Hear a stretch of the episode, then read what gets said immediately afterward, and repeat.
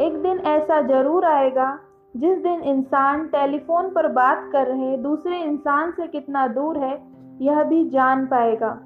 Alexander Graham bell के शब्द उस समय दुनिया ने सुने थे, जो आज हकीकत बन चुके हैं। टेलीफोन के आविष्कार का श्रेय अलेक्जेंडर ग्राहम बेल को जाता है। ग्राहम बेल ने अपने सहायक टॉम्स वॉटसन के साथ मिलकर 1874 में टेलीफोन का आविष्कार किया। 15 साल की उम्र में ग्राहम बेल स्कॉटलैंड के एडिनबर्ग हाई स्कूल को छोड़कर अपने दादा के पास लंदन चले गए। 1868 में मैट्रिक्स पास करके अपने परिवार के साथ कनाडा चले गए। इनके साथ ही बेल ने लंदन यूनिवर्सिटी में एडमिशन लिया था। टेलीफोन की बात किसी ने 1804 से पहले कही होती तो यह हैरानी की बात होती।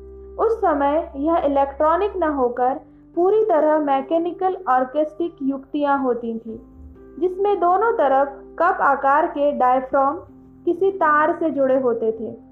इसकी वजह से आवाज़ एक जगह से दूसरी जगह जाया करती थी। ऐसी युक्ति में आवाज़ थ्योरी ऑफ़ मैकेनिकल वाइब्रेशन पर बेस्ड थी।